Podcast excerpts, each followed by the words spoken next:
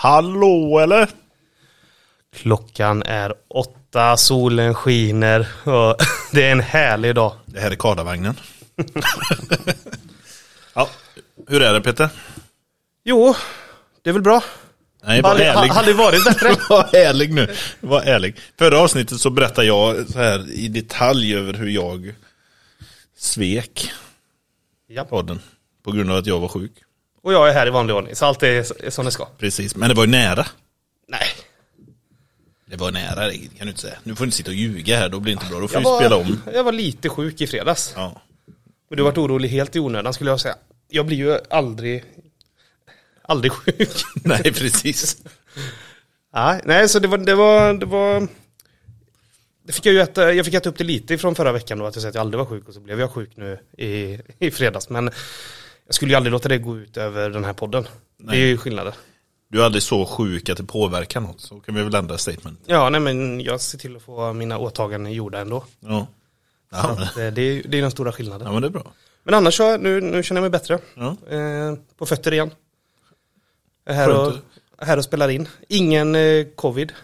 Nej men det är bra. Du fick ju tester av mig. Ja, sådana här hemmatester. Det var ju full, full, eh, fullbokat på den eh, riktiga provtagningen. Så jag fick ju ta sådana suspekta hemmatester. Med, med manual på polska. Precis, men jag gjorde ju två stycken i alla fall. Tänkte det är lika bra att göra en saliv och en i svabba näsan. Ja. Så i och med att jag varit och gjort sådana innan så vet man ju också hur hur obehagligt det ska kännas för att man gör rätt med den där jävla svabben. Det är ju bara att trycka in den så långt det går och vrida runt så man, tårarna sprutar. Ja, liksom. precis. Ja, nej, så att eh, det, det är obehagligt. Men det, det, det var lugnt den här gången också. Ja men det är skönt. Då är du frisk och på banan. Ja. Ny vecka, nya möjligheter som jag alltid säger. Ja, men precis. Ja. Fick veta i veckan att eh, jag har sömnapné också. Så, så nu ska jag få en ny, en ny teknisk pryl kan man väl säga. jag ska få en sån CPAP. En sån... Eh, Ingen inte- C3PO. Nej, ingen sån. Men det är likt en Darth Vader. eh, Det kommer ju låta som Darth Vader. Ja. För de som inte vet, sömnapné är ju när man slutar andas i sömnen. Och jag tror att de sa att jag mätte sju och på sju och en halv timme så hade jag väl 380 kanske sömnupp, eller sömnuppehåll, An, andningsuppehåll. Mm. Varav hälften var rena stopp liksom. Så att eh, nu kommer jag få en ny häftig maskin som man sover med i, i, som trycker in luft i, i luftvägarna på en. Assisterad andning. Precis, eh, så det ska bli intressant. Ja. Nej men det, det som jag tycker är mest eh, intressant av det. Det är ju att du kan ju nu mer och mer börja jämföra dig med genier. Jag är ju en, eh, jag är ju hälften människa, hälften maskin snart. Cyborg. Stephen Hawking kan inte räknas som hälften människa, hälften maskin. Jo, men precis som honom är jag nu. Ja, jag menar det. Ja. Du tar steget till att bli en av de största tänkarna i världen. Jag har ju blivit eh, en sån astrofysiker nu. Och, Precis. Jo, men indirekt med tanke på att du har Darth Vader-maskin som du själv säger. ja. Ni kan hitta på vår YouTube-kanal så ni kan hitta en review av olika C-paps. När vi väl har en YouTube-kanal. Vilken, så. Här är min, här är min rese-C-papp. Det jag gillar med den här är att den är så kompakt. Men ändå har ett jävla tryck. Ja, och sen kan ni kolla på MTV också med Pimp My Pap. Ja, ja men det, det här är mitt lite så. Det här är mitt gå bort, när jag sover borta munstycke så. Lite, lite finare. Precis. Det här är ju när jag sover på hotell, då gillar jag med, med den här lite mer handväskestorleken. Ja, nej men så det kan man ju se fram emot. Ja. En teknikpryl jag inte visste att jag behövde. Ja, precis. Det Så- hittar du ingen annanstans reviews på. nej, det är vi helt unika. Ja. C-pop-reviewn. Ja. Nej, men det är väl skönt att de har identifierat det, så att får man se om du blir Ko- trevligare människa när du väl har börjat sova riktigt. Ja men det får vi hoppas. Ja. Det är ju tråkigt om jag ska vara så här resten av livet. Precis. Jag, jag kanske kommer ut på andra sidan och är positiv till NFTs och kryptovalutor. Och Ja. glad, glad i... Då kommer jag hitta ett sätt att sabotera den här maskinen. Så du tror att den funkar. Ja. Men det är i alla fall, det är bra att de har hittat det. ja, har det hänt någonting med, med dig sen sist? Hänt någonting med mig sen sist? Inget stort skulle jag säga.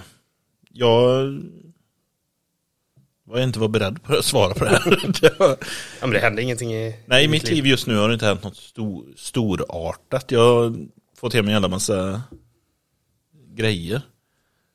Som är dyrt. Hiton. Nej, inte hiton-grejer, utan mer ny sängrad, mattor och Ja. massa sådana här grejer. Men det får du ta i vår systerpodd, inrednings... Precis. inredningspodden. Inredad. Nej, men så det är väl mer sånt. Det har varit pill hemma. Eh, Fixat, grejat. Men det går lite, det har ju ryktats lite om eh, att det utvecklas en, eh, en blockchain på... Nej, nej, nej, nej. Ska vi inte prata om det? Det finns ingen blockchain. Nej, det, det, det har jag suttit lite med faktiskt, som du säger. Det är ju det här att, eh, jag ska bara säga det på ett sätt så att jag inte maskerar min avsky för blockchain. Jag har suttit lite och undersökt just hur implementeras en blockchain.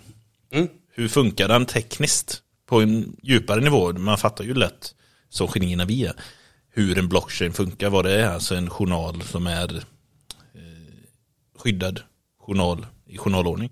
Men i alla fall.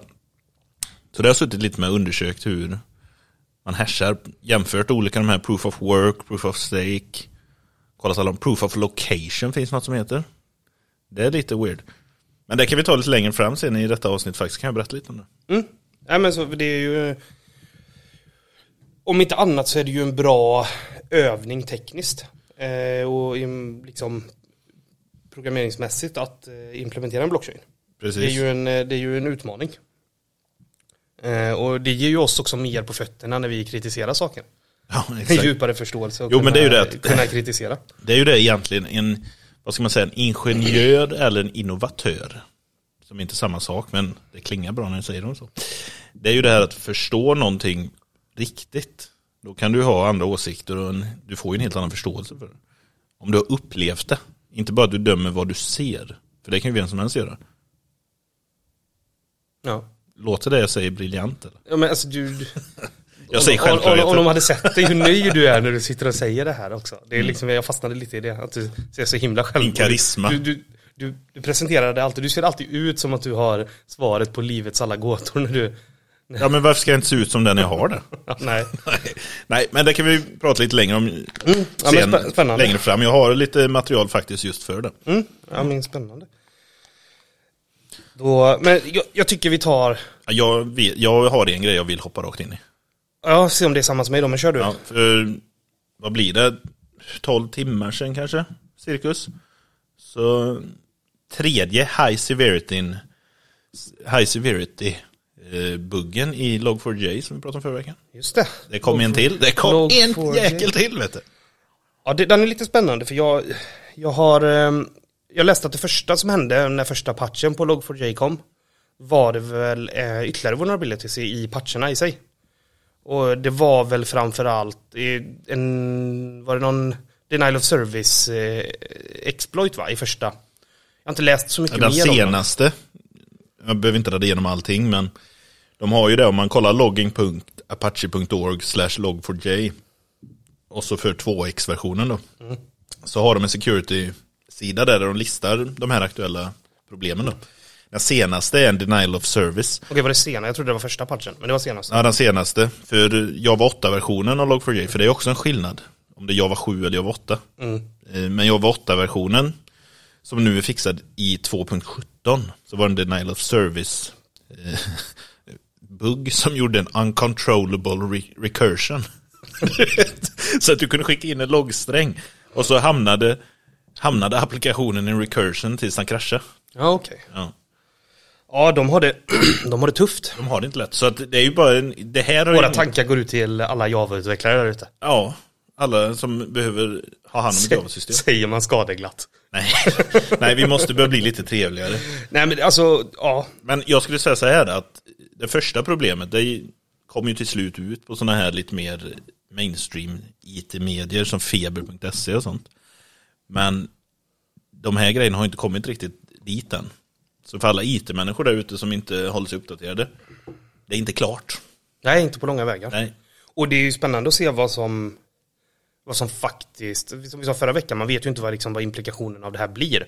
Jag har sett lite, jag såg en intressant grej som en gjorde som jag tycker var lite smart.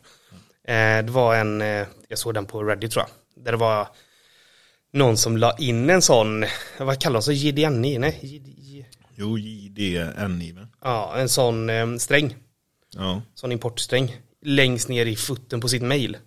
För att se om det är någon som faktiskt sparar undan den här personens mail. JNDI. JNDI. Ja, du menar om det Parsas loggas någonstans? Ja, för då kan ju få ju den, eh, då ser ju den vem som, vad som har laddat ner Ja. det här paketet.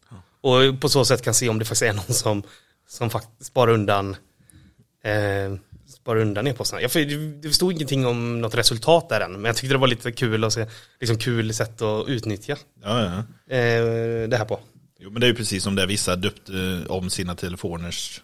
Ja, som vi pratade om förra sånt, veckan. Ja, nej, men så, alltså, det, är lite, det är lite klurigt eh, sätt att få ut information på. Ja.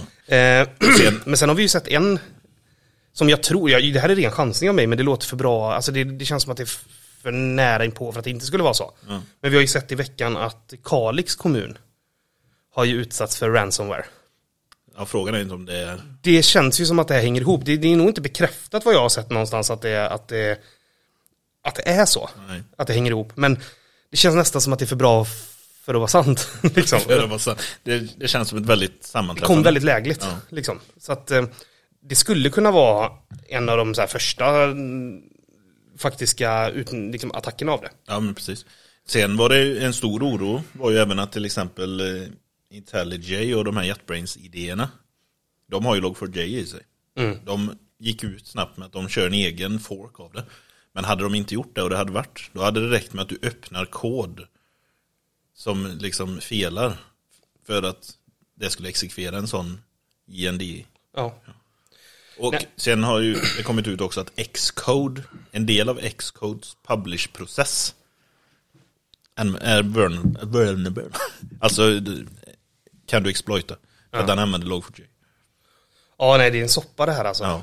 Och jag har ju kompisar som har, har en, en kompis som jobbar på eh, inom en svensk myndighet där man har märkt eh, märkt eh, många attackförsök. Så att folk utnyttjar, verkar utnyttja det här ganska Ja, de letar. Ja, ja, de ser ju att folk har försökt. Men Ja. de, de var ganska tidiga. Jag tror att det kom ju förra, förra torsdagen va? Och Mm. de hade patchat det redan i, på fredagen där, så de var ju snabba på det. Eh, så jag tror inte det hade varit några, det var inga, inga konsekvenser av det. Men de kunde ju se i loggan att folk har försökt. Ja, ja, ja. Och det är ganska mycket också under helgen liksom. Nej, det är ju att, eh, kaos. Det, det är ju i högsta grad fortfarande levande. Ja, ja. Och, och som sagt, jag tror att det kommer komma ut en jäkla massa mer sen i efterhand vad som faktiskt, alltså attacker som blir mer synliggjorda liksom. ja men precis.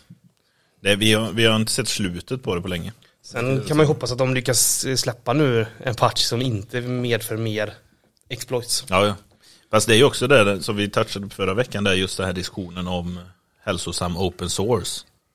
Mm. Och just hur många storbolag har så starka dependencies på open source-paket som har liksom en rörig struktur runt sig. Ja, nej men uppenbarligen. Så det, nej men det är intressant.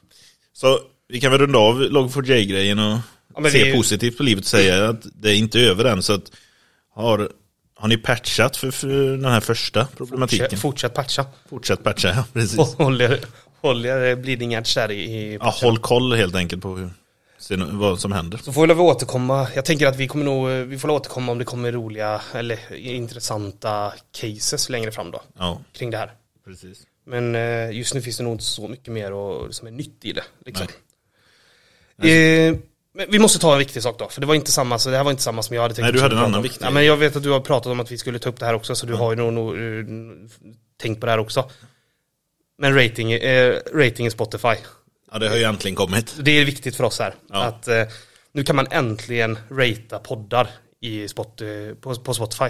Precis. Och då förstår ju alla som lyssnar på det här vad vi, vart vi vill komma med det här. Nu, nu ber vi er att ni går in och så ratear ni en femma på skärmad. Det hade hjälpt oss otroligt mycket att eh, synas och eh, spridas. Och det gäller ju egentligen alla podcastplattformar. Om ni, den podcastplattformen ni sitter på, ge oss fem stjärnor. Det har varit eh, superuppskattat. Ja, ifall ni gillar oss. Ja. ja men, lyssnar man på Gillar det? ni oss inte så ge oss ingenting. Ha, hatlyssnar folk tror du? Ja, men det ska jag nog säga att det finns nog någon som verkligen inte gillar dig. som sitter och lyssnar bara för att irritera sig och sitter med knuten näve i soffan. Ja. Nej men det är... De kanske lyssnar för dig då. Ja, ja, då De gillar halva, halva podden. Ja, precis. Så de bara, nej Petter, sluta prata nu. Nu är det han igen. Ja. Nej, men så gå in och lägg en stjärna. Eller fem. Fem? Ja, jag, jag menar ju, gå in och likea det. Ta, ta en timme och hoppa runt på olika plattformar och lägg fem. Ja. Tycker jag. Nej, men precis. Nej, så det, Ta en del av arbetsdagen så, så är det betald, ja precis. betald rating också. Exakt, de bästa ratings. För ratings som kommer in under arbetstid, de värderas ju högre.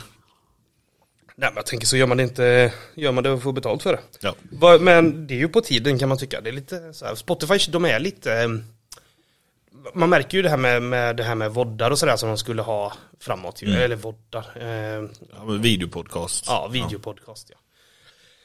Att de sakta men säkert lägger mer krut på, på podddelen av plattformen. För det Precis. har ju varit lite eftersatt om man jämför med... Det det här är ju saker som har funnits i andra, liksom i, jag skulle vilja säga 20 år. Men, men, Nej, men forever känns det. Ja, så att de eh, sakta men säkert kommer de ikapp. Så det känns ju på, på tiden. Ja. Men det är ju rätt nytt fortfarande för Spotify. Men Ja, vi, vi finns ju på alla plattformar. Ja, vi finns överallt. Ja. Förutom på en, fick jag höra. Jaha. Inte, vad heter han? Acast. Ja, Men de, Men de är väl en egen? ja, de är, ja, jag tror att man signar upp specifikt för dem. Ja, och det, sånt backar vi inte. Nej. Det är mer för distribuerat eh, samhälle. Ja. Blockchain. Våran podd kommer finnas på din blockchain sen. Ja, NFT. Mm. det hade varit något. Varje avsnitt lägger vi ut som Vi en delar, NFT. upp, vi delar upp det i 10 minuters intervall och så kan man köpa en... eh, Du kan köpa delar. Köpa 10 minuter av de här 10 minuterna i dina. Och sen kan, ni, sen kan kompisarna samlas med alla olika delar så man kan lyssna på ett helt avsnitt. Men... Vi kanske ska fortsätta lite på NFT. Jag, jag har en grej om NFT jag skulle vilja ta upp. Ja, eftersom Och- vi ändå nämner det nu så... Ja, när vi ändå är inne på det. Och jag, jag är... Jag vill... Jag vill, Unleash it. ja, men jag vill verkligen inte bli en jävla kry- krypto-NFT-podd. Vi har pratat väldigt mycket om krypto-NFT. Mm. Problemet är att det är så i ropet nu. Det händer så mycket kring det och det är så mycket nyheter och, och saker. i- Alltså det, det, det dominerar ju nyhetsflödet när det kommer till, till tech. Mm. Eh, så det är svårt att undgå det. Så jag, så här, jag vill vi ska nog aktivt försöka kanske inte prata om det varje avsnitt bara så här, för det, jag tror att det blir ganska tröttsamt i längden. Ja, men, vi kan nämna det nu bara för att det har varit väldigt mycket i ropet om det. Ja, men det är jättemycket och det kommer nog fortsätta vara väldigt mycket. Det är ju, det är ju the big thing just nu. Mm. Det och, och det är och metaverse som vi pratar om varje podd.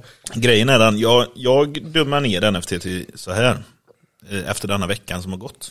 För det har jag läst mycket NFT-skit. Mm.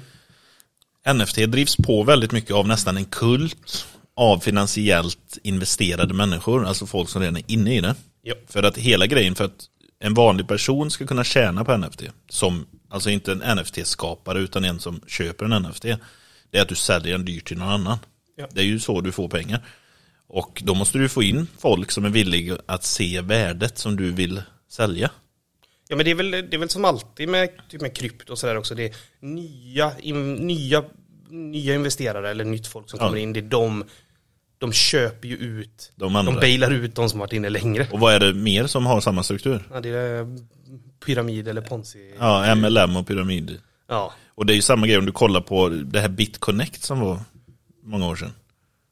BitConnect. Nej. Nej, det var ju det här stora scammen med en coin. Som heter BitConnect. Nej, jag känner inte till. Nej. Eh, kolla upp det för det finns en rolig en står En på scen och verkligen är hypad. Och det var en jättescam och den som styrde i det bara försvann sen med massa pengar. Ja. Och det är bara att kolla på de andra, Sola, vad heter den? Solana? Solar? Solar kanske heter. Jag har sagt Solar i tidigare avsnitt. Jag tror Ja. att de heter så. Solana eller Solar, men i alla fall det var ju ett jätteevent här nyss som påminde så mycket om BitConnect-eventet. Det var liksom caterat hur mycket mat som helst, det var DJs, det var deras logga överallt, det var animerade transaktioner som bara hypade. Så att scamkänslan är så hård.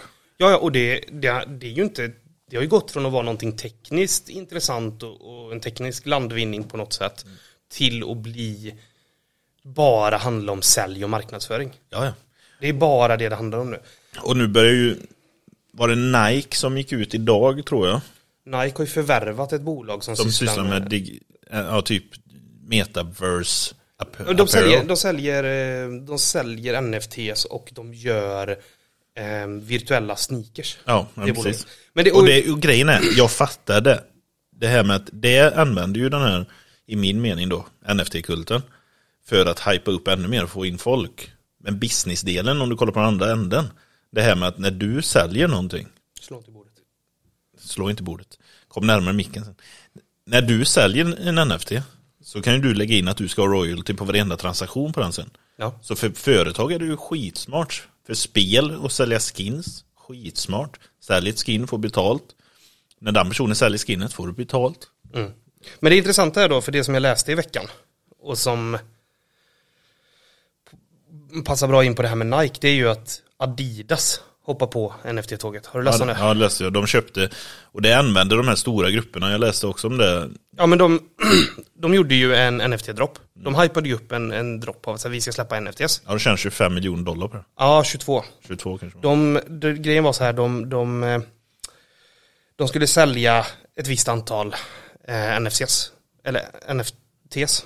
och eh, de, de gick inte ut först med hur många det skulle vara. Men man visste att de skulle ligga, de låg någonstans, de låg på 0,2 ethereum tror jag. 0,2 ethernets. Internet som förra ja. Eh, och det blev väl då, eh, at the time liksom när de, när de sålde så var det väl det 800 dollar. ja. amerikanska dollar. Eh, grejen med de här var ju att man skulle få, eller de gjorde det här tillsammans med egentligen tre, de var liksom co-brandade med tre andra.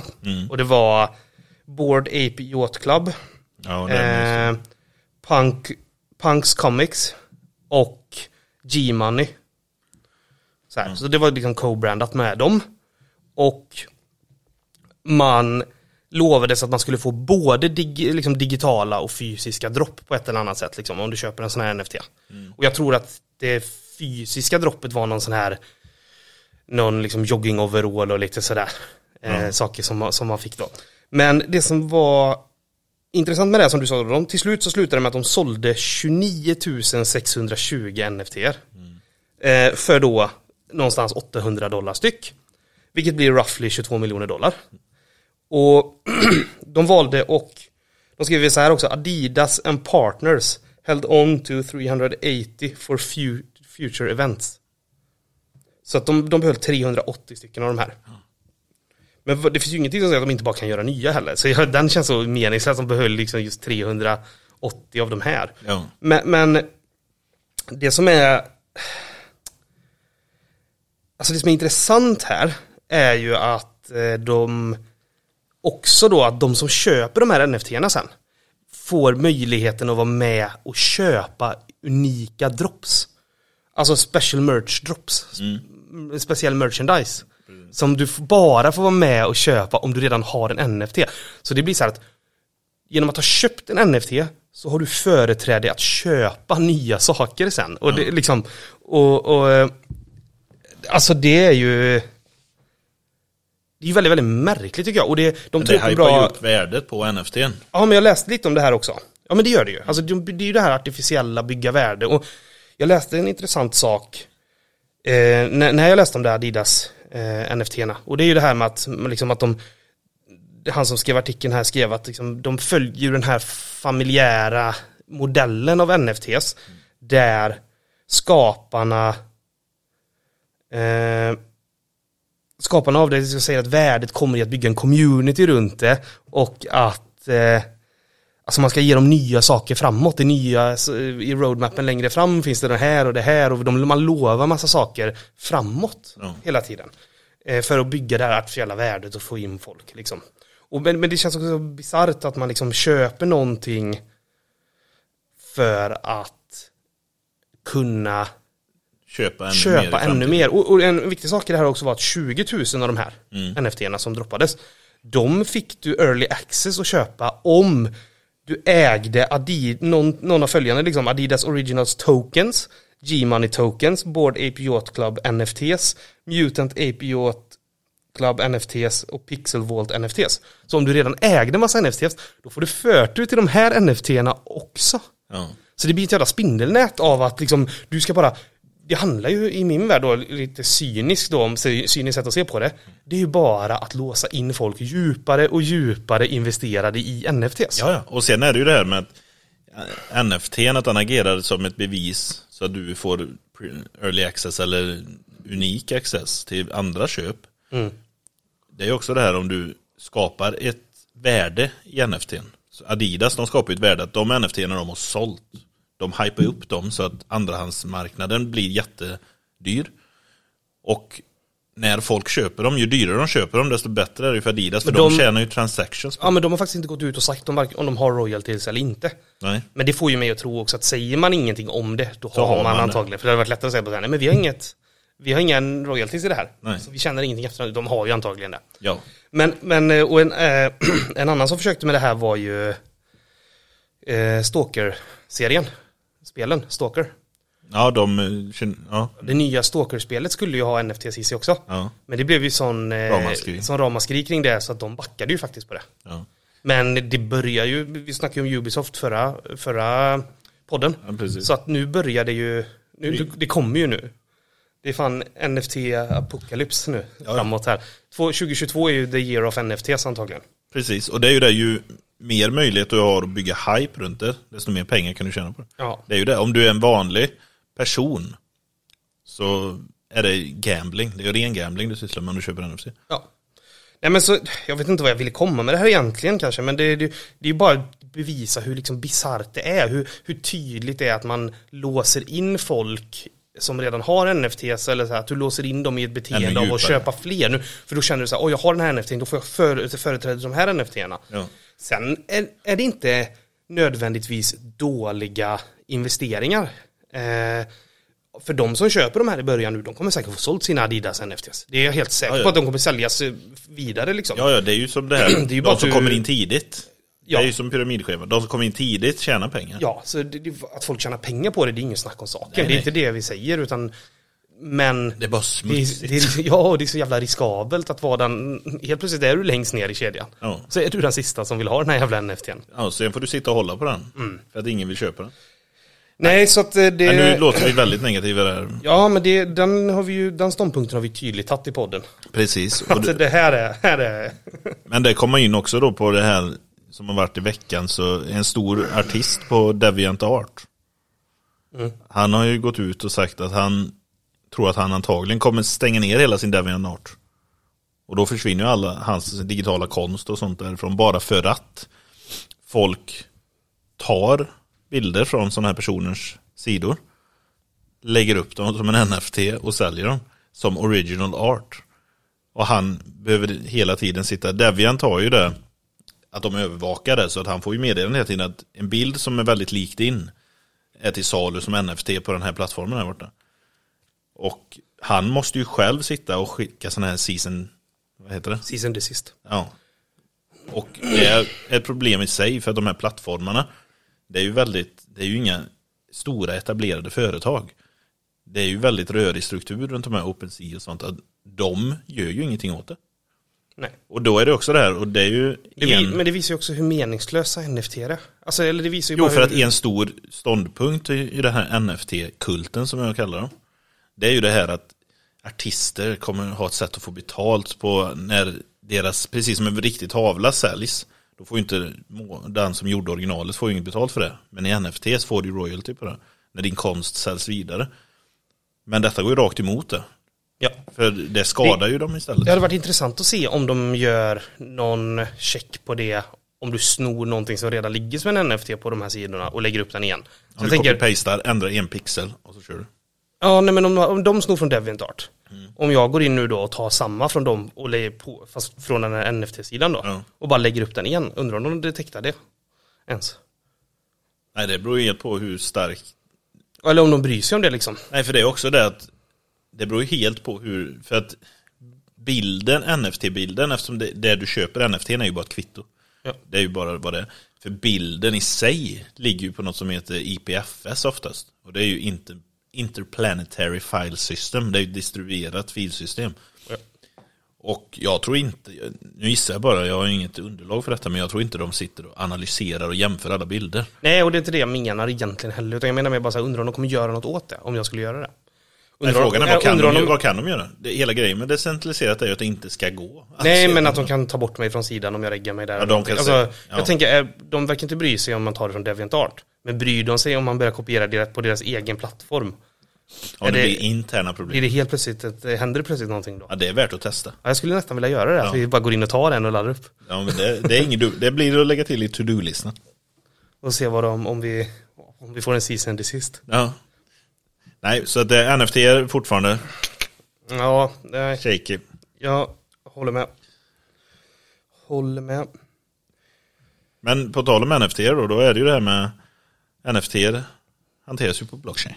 Då hanteras på blockchain, Ja. precis. Blockchain, vi är, no- vi är lite av eh, blockchain-experter här. inom de här fyra väggarna. Så jag tänkte säga, eftersom jag har suttit och undersökt lite tekniskt mer hur fasken blockchain funkar. Mm. Så kan det vara intressant att prata om just det här med proof of work och proof of stake och allting. Och miljöaspekten. Mm. Vi, de flesta som är tekniska som lyssnar på detta har säkert tidigare tänkt på och hört att bitcoin är väldigt dåligt för miljön till exempel. Varför är det dåligt för miljön? Kan du svara på det? Nej men det är otroliga mängder ström som går åt för att eh, köra de här tunga grafikkorten. Precis. Som försöker räkna fram hasher för att hitta den här unika rätta svaret. Mm. Vilket är en, egentligen en helt meningslös process.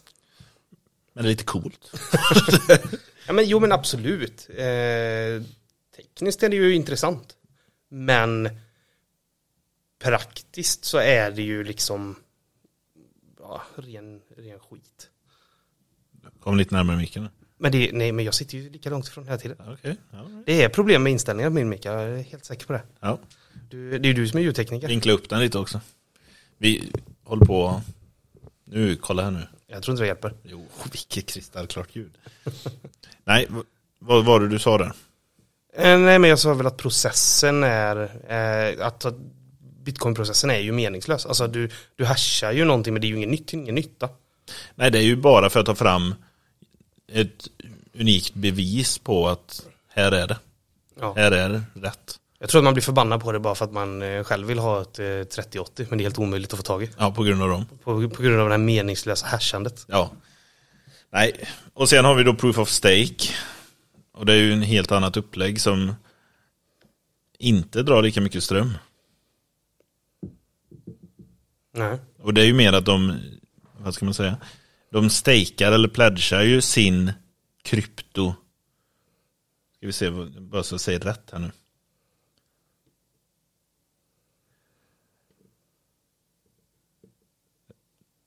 Ja. Tystnad. Nej, Tänker proof of stake, det är ju mer att du kan bevisa att du är investerad i kedjan. Ju mer av kedjan du äger, så som jag fattar det här. Så att om, en, om någon äger 5% av, av värdet, alltså share, Mm. så kommer 5% av transaktionerna bli checkade. Så det är mer en sån här, ju mer pålitlig du verkar vara. För att det, det bygger ju på ethereums nya idé, är ju det här att ju mer investerad du är i, i ethereum, desto mindre troligt är det att du vill något ont. Är med? För att du har så mycket värde i det. Så varför skulle du vilja sabba? Det låter läskigt tycker jag. Spontant. Ja, det, alla sådana här grejer är ju väldigt nytt. Jag menar ju mer, ju mer investerad du är i kedjan desto mer liksom färgad av det blir du ju också. Då vill du ju att det ska gå Jo, fast jag kan ändå förstå det för att om du är väldigt investerad i en kedja, eller ett coin, och skulle du försöka fucka med det, då försvinner ju värdet runt om dig. Du äger mycket av det, fine.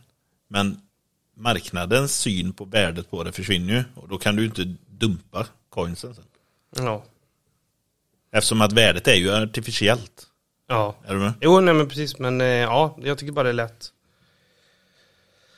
det, det lät eh, Lite chockartat. Lite skrämmande Ja. ändå. Och sen finns det jättemånga olika, men den som jag reagerar mest på det är det här proof of location. Jag fattar inte den helt hundra. För det är att tillåter användare att säkra en specifik GPS-location. och autentisera sig själv på nätverket. Ja, nej. Det, jag, är inte, jag är inte så insatt i, i de här olika protokollen. nej, nej, för det som är intressant med det, som man vill gräva lite mer i, det är ju det här när folk spelar Pokémon. Ja. Pokémon Go, du vet. ja. Det är ju jättelätt att fejka din GPS-position på vad som helst. ja. Hur funkar detta?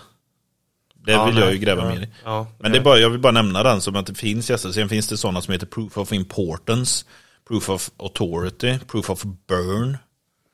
Där det, du egentligen spenderar pengar för att mina. Mm. Så att ditt incitament är att du betalar för att du, detta är riktigt. Ja. Så det finns jättemånga sådana. Så det är intressant. ja, men hur har det varit att bygga Ja, att du verkligen var ner in the nu är, du, trenches. nu är du inte på långa vägar färdig med den, men, liksom, men vad har du haft för, för tankar och funderingar när du suttit med blockchain? Varför bygger du en blockchain? Om vi börjar där. Det är bara för att förstå det tekniska, för det som är fräckt med blockchain, som man vill förstå, eller förstå, man fattar ju hur det funkar, men det man vill förstå mer i detalj, det är just den här synkroniseringen. Mm. Just det här, hela värdet med en- blockchain är ju decentraliserad. Så att du har en sanning och sen säger du här är nästa, nästa block i den här kedjan. Och då ska alla andra komma överens om det så att du blir godtagen. Att det här är nästa block. Och just den processen av att hitta konsensus bland alla de här. Vad var det? Block, vad heter Bitcoin har väl över 12-13 tusen publika noder. Som håller blockchainen. Mm. Och just hur fasken funkar det. Med att de ska komma i konsensus och det ska bli riktigt. Om någon sitter och minar där borta och jag hittar ett block. Jag publicerar ut det. Det godkänns. Hur snabbt kommer det bort till hans sida och mina så han inser att han behöver avbryta och börja om igen bara för att det har ändrats underlaget. Precis, och det är alltså det måste man, man får ju hålla isär det. Alltså, rent tekniskt så tycker vi ju båda att liksom det är coolt. Det är ju, det är ju en fräck teknik. Eh, det är ingen snack om saken, så det är, ju, det, är ju, det är ju intressant att sitta med det. Sen att gå från att det är en fräck teknik till att man tycker att det är användbart eller vettigt. Det är ju, det är en helt annan sak. Men, men att förstå det tekniskt är ju, det är ju intressant. Exakt. Och det är ju det att, att tycka om hur det används. Det är det man inte tycker om. Nej, jag tänker vi får ju bygga en, eh, vi kan ju bygga en skärmad blockchain här nu då. Ja, och sen så kan vi, med det coinet så ska man kunna göra absolut ingenting. Jo. Den som minar minst, använder minst elektro, eh, el för att mina, den blir får blocket. Den får blocket. Ja. Ja. Ja. Proof of electricity, det är ett nytt, eh, Proof of laziness. det är ett nytt eh, protokoll vi har. ja. Nej men det är, vi får göra en skärmad token om inte annat på ethereum. Ja. Men vad, ska Det är vi, vad ska vi göra med den då? Ja men det är ju lätt. Ja. Ja. Vi skapar ett artificiellt värde av den här. Eller NFT, vi kör NFT. Och så cashar vi ut Nej, men och så så drar vi till Bahamas. Skärmad NFT. Mhm. Äger du den här NFTn, Mm. då har du access till att lyssna på bonusavsnitt som släpps lite då. och då. Du, kan, du får inte lyssna på dem annars. Nej. Då bygger vi upp ett värde i dem. Och eftersom det är så många som vill lyssna så kommer det bara skyrocketa och så har vi 50% royalty på den. Men då kommer ju aldrig någon vilja, alltså då tycker man det är intressant podd och vill lyssna på våra bonusavsnitt så kommer ju ingen sälja vidare dem. Nej, och då ökar ju värdet. Scarcity. Och då till slut blir det värt så mycket så att man bara, okej, jag, jag säljer min skärmad NFT här. Ja, vilket nummer har du då? Jo, 33 av 4000. Ja, Ja, vad vill du ha då? Det får vara din entry token in i våra giveaways och sånt sen. Ja, och så säljer de den för 100 000, vi har 50% royalty, så de får 50 000 och vi får 50 000. Nu tycker jag helt plötsligt att, äh, att NFT och blockchains låter som en superb idé. Ja, ja. Och sen partner vi med Adidas eller något. Ja. Ja, Och så kan ni få chansen att köpa andra grejer från oss sen när ni har tokenen. precis. Kan få, kan få möjligheten att ringa in. Ja. Ja. Nej, så att, men vi får hoppa ifrån det. Vi får akta Ja, oss så att det inte blir en krypto. Nej, nu räcker det. Nu, nu får vi ha en paus på NFTs och, och krypto tror jag. Ja. Inget mer på ett tag nu. För jag, jag börjar, bli, jag börjar ärligt talat bli väldigt, väldigt trött på det. Ja. Så Men vi, kolla här. det blir Nu inte mer. trollar vi bort tankarna på, på detta. Okej? Jaha. Du tar varje chans du får till att använda soundboardet. Det vet du. Din favoritaktivitet i den här podden. Precis. Ja, vad har vi mer då? Jag eh, kan ju bara passa på att säga det när det här släpps att det är ju eh, julrea på Epic Games. på Epic Games Store. För de som vill köpa spel. Det är ju den bästa tiden på året för oss eh, som köper spel som vi aldrig sen spelar. Får jag ta möjligheten med soundboard och trolla bort spel också? Nej, det får du inte. Eh, sen är det, det ryktas ju också om att Steam eh, börjar sin eh, Winter Sale 22 december. 22 december. Ja. Ja, så det är ju snart också, om det nu stämmer. Men Så- den kommer ju komma, den kommer ju varje år. Ja, den kommer varje år. Den brukar vara ganska nära julafton tror jag. Så det är nog inte omöjligt att det är den 22 som, som det ryktas om här. Ja, men precis. Och det är ju, det är ju min favorittid på året när jag kan köpa billiga spel som jag aldrig spelar. Men fram, jag tänker ju framförallt nu i, i förberedelse för Steam-däcken. Att jag ska köpa på mig eh, massa bra spel på Steam när, Ja. när rean kommer sen. Förbereda, förbereda för den. Ja. Jo, men det måste du. Och det är det som är styrkan. Det är billiga spel som du kan ta med dig överallt. Eh, bra att du nämner Steam-däcken. Eh, vad är datumet på den? Eh, nej, men det är fortfarande uppskjutet till eh, februari så det är ingenting nytt där. De första går ut i februari. Eh, min är skedulerad till Q2. De första kanske går ut i februari. Ja, jag tror du inte det? Nej, om du frågar rakt ut, nej. Jo, men det tror jag. Det, det, det är jag helt övertygad Jag har inte ens fått ett datum på min Macbook än, så att, Ah, just det, den har du beställt också. Ja. ja, jag har inte fått datum på den. Nej, nej det, jag tror Steam-däcken kommer komma innan. Nej, jag är helt... det får den inte göra. jo, jag tror det. Ja. Nej, men så nu ta chansen och köp era, era spel. Är är det något spel du hoppas på? Shit, det här har jag suttit och wishlistat länge. Det här hade varit riktigt nice om det gick 40% rabatt eller 60%. Nej, alltså problemet är väl nu att det finns ju inga roliga spel. Nej. Eh, jag såg bara, det här är egentligen inte en nyhet jag ville ta upp, men vi kan, vi kan, bara, kan bara nämna det också. Eh, jag såg de här, eh, heter de? Eh, Turtle Rock Studios va? De som har gjort Back for Blood, den här eh, Left for Dead-klonen liksom. Tencent köpte de. Ja, Tencent. Alltså, och jag kollade, nu har inte jag det framför mig, men alltså Tencent, Äger allt. de äger allting nu. League of Legends. Ja, ja men det, och det var ju Blizzard, det är Activision, det är eh, K Studios, Ja, ja, men, det och de är väl kineser eller? Ja, Ja, de äger allt snart. Ja. Alltså Kinas masterplan. De äger Men- för fan hamnar i Afrika. jag blir ju, jag blir lite, jag blir lite trött på att, eh, att de äger, jag tror, jag tror inte det är bra för industrin att samma bolag äger allting. Nej. Eh, det kan inte vara bra. Det beror på, ja, man har ingen insikt så man vet ju inte, vi sitter ju med hypoteser. Men det beror helt på hur mycket de här bolagen som köps upp får vara självständiga i sin beteende. Ja, men jag tror ändå inte det. Jag tror, alltså, jag, en sak jag tycker man märker mer och mer nu eh, på spel. Det är att de här stora studiospelen, de blir nästan aldrig bra. Det måste, alltså, passion för spelet du bygger är liksom, är det som gör spelet bra. Ja, jo, Alltså kolla, kolla, kolla på Concerned Ape som gjorde Stardew Valley själv.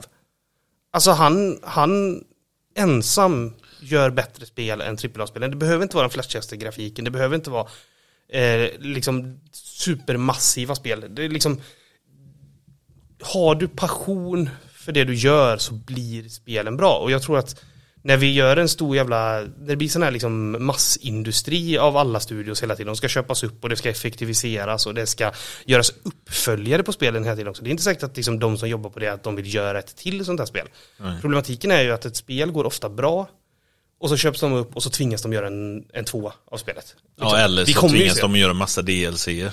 Ja, vi kommer ju se Back for Blood 2, jag är helt övertygad om det. Och Ja. nu, nu tror inte jag att Back, just Back for Blood var speciellt bra av de reviewsen jag har hört. Jag stod ju, jag var lite sugen på en sån Left for Dead-upplevelse. Ja, jag var sugen som men jag, jag valde efter att ha läst på om de två så valde jag, valde jag, vad heter andra? World War C Ja. eh, istället. För det fick mycket, mycket bättre reviews. Så jag är osäker på om, Fast det, jag, jag, jag är helt med på vad du menar. Men sedan det gäller Tencent så tar du League of Legends som exempel. Mm. De har ju lyckats, de har ju haft lite sådana här skandaler också. Med sexuella problem och sånt. Det har ju alla de här jävla stora nöterna haft. Men de har i alla fall lyckats behålla passionen märker man ju. I folket som jobbar där. du är biased för här också. Nej, nej men alltså, jo, jo, men det är bara för att jag läser alla patch notes och alla forumposter och allting från utvecklarna. De som sitter och bygger det. Och de är ju verkligen, det är ju det här jag säger att det lyser igenom. Man märker ju när det är passion, passionerade människor bakom som verkligen bryr sig om det. Men Mm. sen är jag ju bias, det är ju alla. Det ska Nej, inte jag. Jag är helt... Nej, du är aldrig sjuk. Jag, Och du, jag ser allting ytterst objektivt. ja, det är du och Spock. Ja. Logic.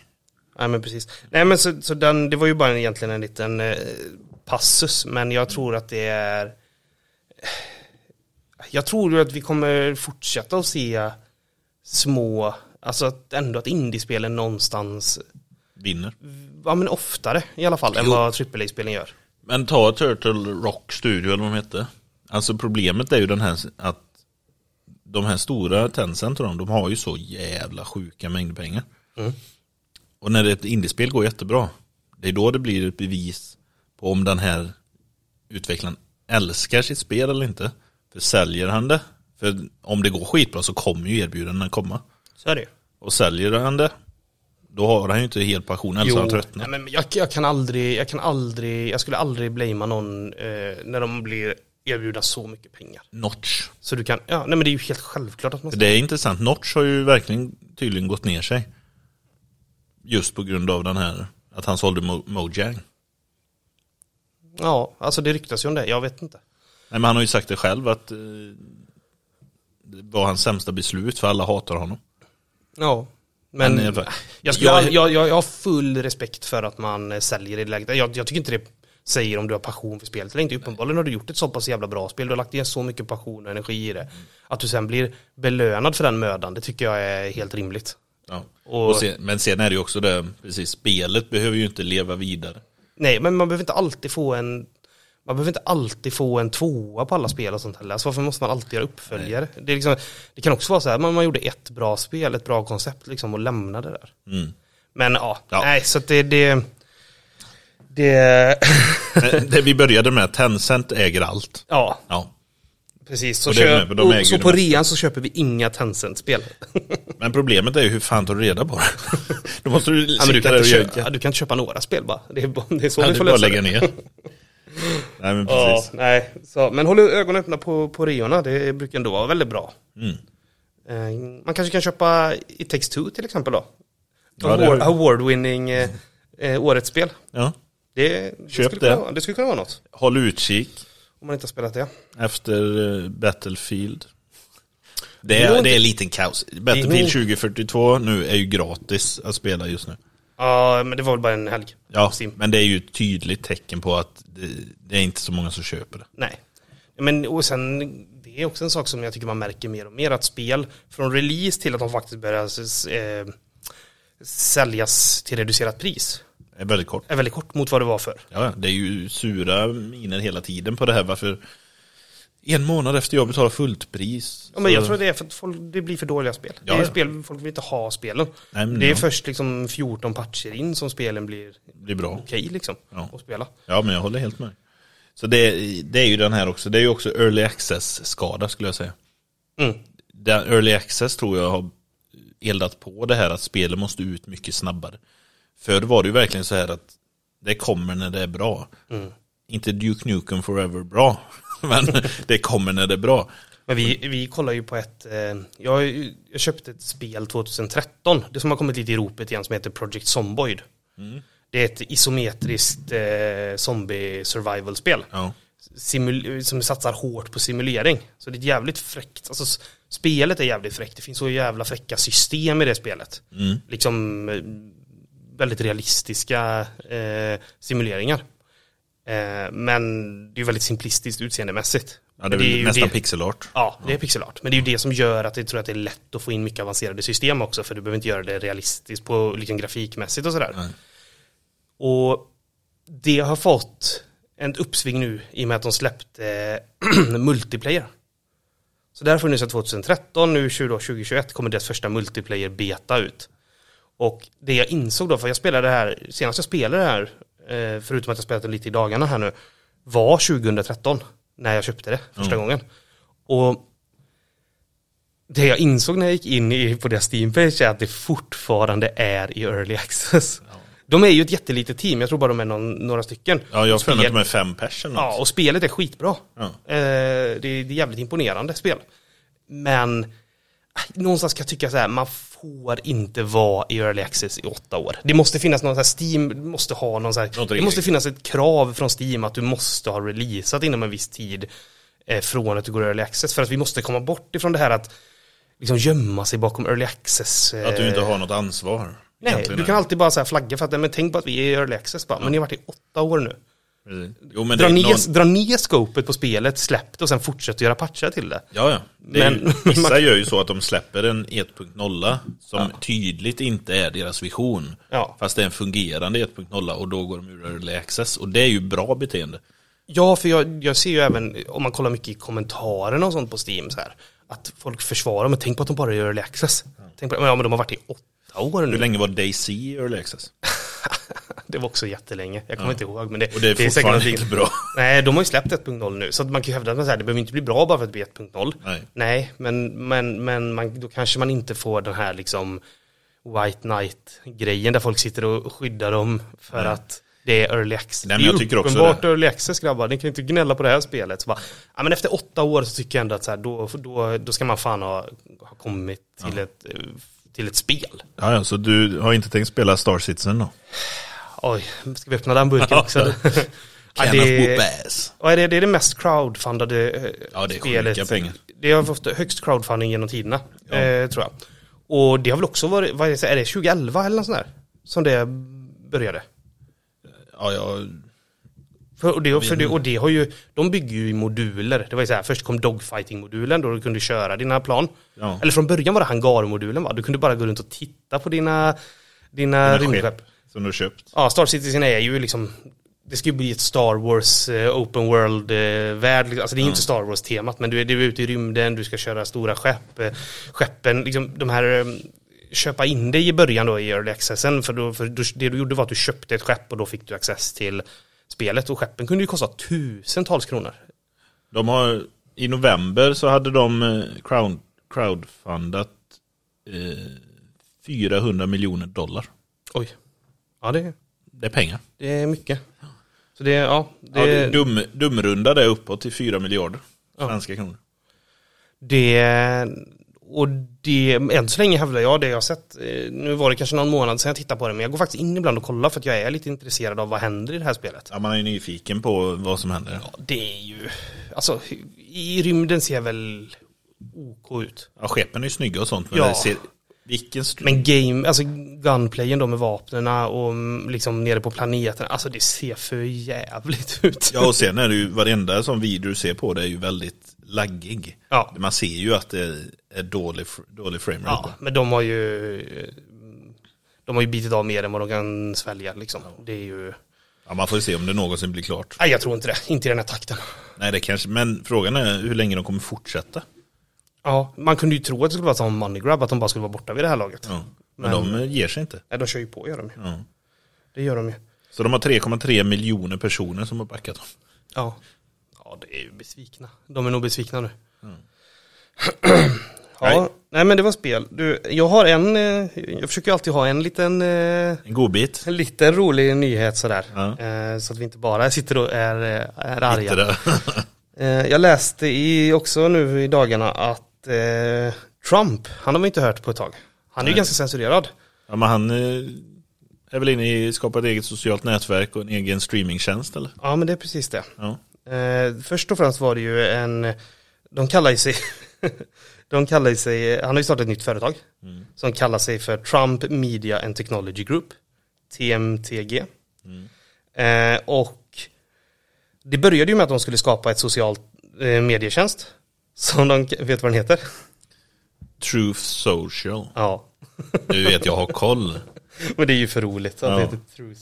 Det, det, det är så, eh, en streamingtjänst där sanningen ska fram, eller en, en social Ja. plattform. Jo, men hans sanning ska ju fram. Sanningen ska fram.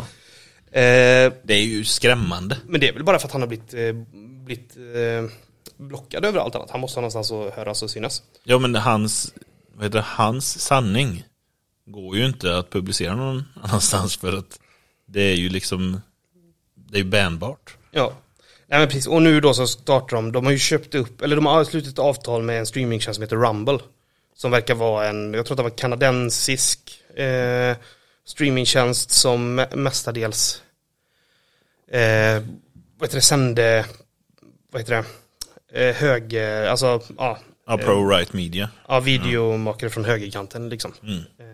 Så. Eh, och det ska bli spännande att se, för man vet ju inte riktigt vad som ska gå på den här Nej men det kommer ju bli liksom Trump-propaganda-nätverk. Ja det känns så, det känns inte som att det kommer vara något vettigt. Det, Nej men det kommer du inte. Man har ju ganska många, man har ju ganska många streamingtjänster på sin, eh, som man betalar för varje månad. Ja. Jag tror inte att eh, att det här TMTG plus blir en av dem som jag har Nej. på min lista. Nej men det kommer ju vara Det kommer ju vara bara hans sanning och hans vinkel som kommer bara matas ut där. Mm. Det är ju, jag, jag placerar dig i det här farliga facket. Mm. För det här kommer ju fortsätta att trycka in hjärntvätten. Det är ett, du liksom har, i det facket har du TMTG, du har eh, radon, du Fox har News. asbest. Det är liksom det farliga. Ja, precis. Och Fox News. Ja. ja. Ja, nej, så vi får se, men det är spännande. Jag tror aldrig att det kommer komma ut till någonting, tyvärr. Nej, men det... För det tyvärr säger jag för att det hade varit roligt att se vad det blir av det här. Jo, men hans eh, sociala nätverk, det här Truth, Truth Social. Mm. Det var ju också lite skandal runt, för det finns ju ett sån här eh, typ decentraliserat, eller jag vet inte vad de vill kalla det, men Mastodon eller något heter det. Som är en, en, en sån Twitter-plattform i stort sett. Mm. För att kunna hosta nätverk som inte ägs av de stora it-bolagen. Mm. Det är bara en fork av det. Ja. Som de har släppt. Ja men precis. Så det, så det var ju lite skandaler i it-världen. Att han bara gjorde en liksom white-labelad grab av deras grejer. Mm. Och la upp det som det här är mitt nätverk. nu har vi byggt det. Jävla röv. Men jag har också en liten godbit. Google Analytics. Som finns på typ alla sajter på nätet. Mm. Det är ju det mest eh, en av de viktigaste liksom viktigaste vad ska man kalla det teknikerna för eh, e-handel skulle jag säga. Ja, till exempel. Det är Eller för ju... allting Allting där du bryr dig om att uh, följa. Din demografi. Ja. Men i alla fall så att Google har släppt ett sätt att opta ut från att bli trackad av det. Mm. Vet du hur man gör det? Nej, det har jag inte läst. Man kan installera ett eh, browser add-on för att opta ut från det. Och då, det, då får du installera ett add-on som på varje sajt du besöker injektar JavaScript som sätter en parameter som gör att Google Analytics inte startar upp riktigt. Innebär det att det bara är möjligt att opta ut om du sitter på eh, Chrome? Jag vet inte hur det är, hur utbrett det här är, det här extensionen. Nej. Eh, om det är till Safari och allting eller om det bara är till Chrome. För den jag har kollat på är bara till Chrome. Mm. Ja, nej, det är ju... Alltså, det är väl bra att man kan göra det. det Men det känns ju som att det skulle kunna vara inbyggt i webbläsaren. Ja, att opta ut? Ja. Ja, i Chrome. Ja. I alla fall. Precis. Men, eh, ja. Vad tänker du kring det? Nej, jag tycker bara det är så, det är så intressant hur nätet är nu. Alltså just du har sån utbredd analytics tracking. Det är ju inte så mycket, det är ju inte intrång i privatlivet skulle jag inte kalla det, men det kan ju gränsa på det. Och för att inte bli trackad av det så ska du ha ett browser add-on som injekterar ett JavaScript i varje sajt och det känns nästan lite hackigt va? Jo men grejen är också det som diskuteras med att detta kan ju också göra att du trackas lite till. För att add trycker in ett JavaScript som ändrar en viss parameter. Det kan ju Google också spara. Alltså du, du är ju fortfarande, alltså skriptet startar fortfarande. Analytics-skriptet. För det, det, är också den här diskussionen att varför inte blocka hela skriptet bara? Alltså mm. att det en skriptet laddas. Mm. Men det är ju också problemet att det är så utbrett. Många sajter använder ju API för att skicka custom-data, då slutar ju det funka också. Ja. Då kommer ju det krascha. Alltså custom JavaScript i en applikation som använder det JavaScript-libbet för att skicka upp custom-parametrar. ja, det är ju väldigt djupt rotat. Ja, och det är lite intressant just hur utbrett det är. Ja, nej men verkligen. Så det är bara en liten, jag vill bara slänga in det som en liten, i min mening, godbit. Ja, nej Ja. men det, det kan ju vara bra att veta att, eh, att det finns. Ja, För jag hade inte hört om det innan liksom. Så, eh, är det ute nu då, eller är det de som ska komma? nej, nej det är ute. Ja. Du kan eh, installera det. tools.google.com slash dlpage slash ga opt-out. Mm. Spännande. Och jag tror det funkar på de flesta browsers. Jag testade nu as we speak och öppnade länken på Safari. Och du får möjligheten att installera ett add-on där också. Ja. Så det Så den är lite extra. browser-wide. Ja. Men det var väl. Frågan är om man inte kommer se det inbakat i eh, browserna framöver. Det känns konstigt att det ska ligga som ett Ja, extension. men varför? Google kan ju inte vilja att folk installerar detta. Nej, undrar var det kommer ifrån. Om det är någon lag som tvingar dem att göra det eller vad, vad liksom grund eh, är. Ja, den är intressant. Det har det, faktiskt inte nej, för det är ju inte till deras fördel. Nej, nej. Så det känns Och konstigt. inte till deras eh, användares fördel heller. Nej. Nej, men det känns konstigt att de helt plötsligt skulle få för sig att göra en sån här sak av egen fri vilja.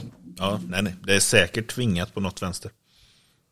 Och så är det en eh, sån här additional terms of service du godkänner ihop med att du installerar den. Jag tänker bara på det här när vi ser att de blir tvingade att göra någonting så tänker jag ju på de här, har du sett de här eh, kongress, eh, alltså kongress, eh, amerikanska kongressen, deras hörningar av till exempel Googles vd eller Mark Zuckerberg eller Jag liksom, tänkte säga Mark. ja. Har du sett dem? När de frågar ut dem? Ja, några sådana. Ja, det är ju så roligt när kongressen inte förstår, alltså de förstår ju inte teknik. Nej. Det är han, han sitter och bara Om jag har den här telefonen och så går jag bort hit Har ni då trackat att jag rör mig härifrån hit? Alltså det är, de är ju fantastiskt roliga. Ja. Jo men det är ju det. Det är ju den här obalansen i hur snabbt tekniken rör sig. Och allmänna förståelsen för teknik. Ja, men det är också, det, det här blir ju väldigt politiskt, men det är ju också hur, hur mycket politiker ska ta beslut i saker som de inte förstår. Nej precis. Och jag fattar att man som politiker kan inte sätta sig in i allting.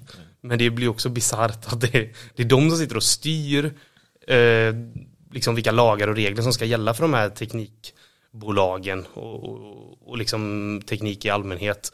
Och sen är förståelsen så otroligt låg. Precis. Man får hoppas på att de invalda representanterna för folket, att de är smarta nog att faktiskt rådfråga kompetenta människor som de litar på. Ja, alltså det finns ju i Sverige har vi ju utskott och sådär men där sitter experter så det är klart att det finns en del av det också men men eh, men det är ju det är ju komiskt att se de här. Ja. Jo men det, jag har sett någon, just den du sa där när han sitter och viftar med sin telefon. Ja, försöker så, så det, ja, det, jag, nu kommer jag inte ihåg dem i, i huvudet men det är ju för jävla tokigt alltså. Ja. Ja, nej men du vad har vi där har vi ett avsnitt va? Har vi ett avsnitt? Jag tror det. Detta är ju episod 7. Ja, vi bytte ju lite namngivningen där. Ja, det var, vi tänkte vi kör lite lättare sån och så lite bättre description. Svårt för oss att komma på eh, roliga namn varje gång. Ja, men min favorit är fortfarande What's Tim Cooking. Nej men så du har lyssnat på avsnitt sju av eh, Skärmad. Precis. Och det tackar vi för. Glöm nu inte att gå in och likea och eh, sätta fem stjärnor på eh, i alla podcastappar egentligen. Ladda ner ett gäng och, och sätt lite stjärnor. Ja, varenda igen. Mm. Alltså ju fler ju bättre. Använd olika mailadresser med för Tack så mycket för att ni lyssnar. ha det gött. Puss och kram.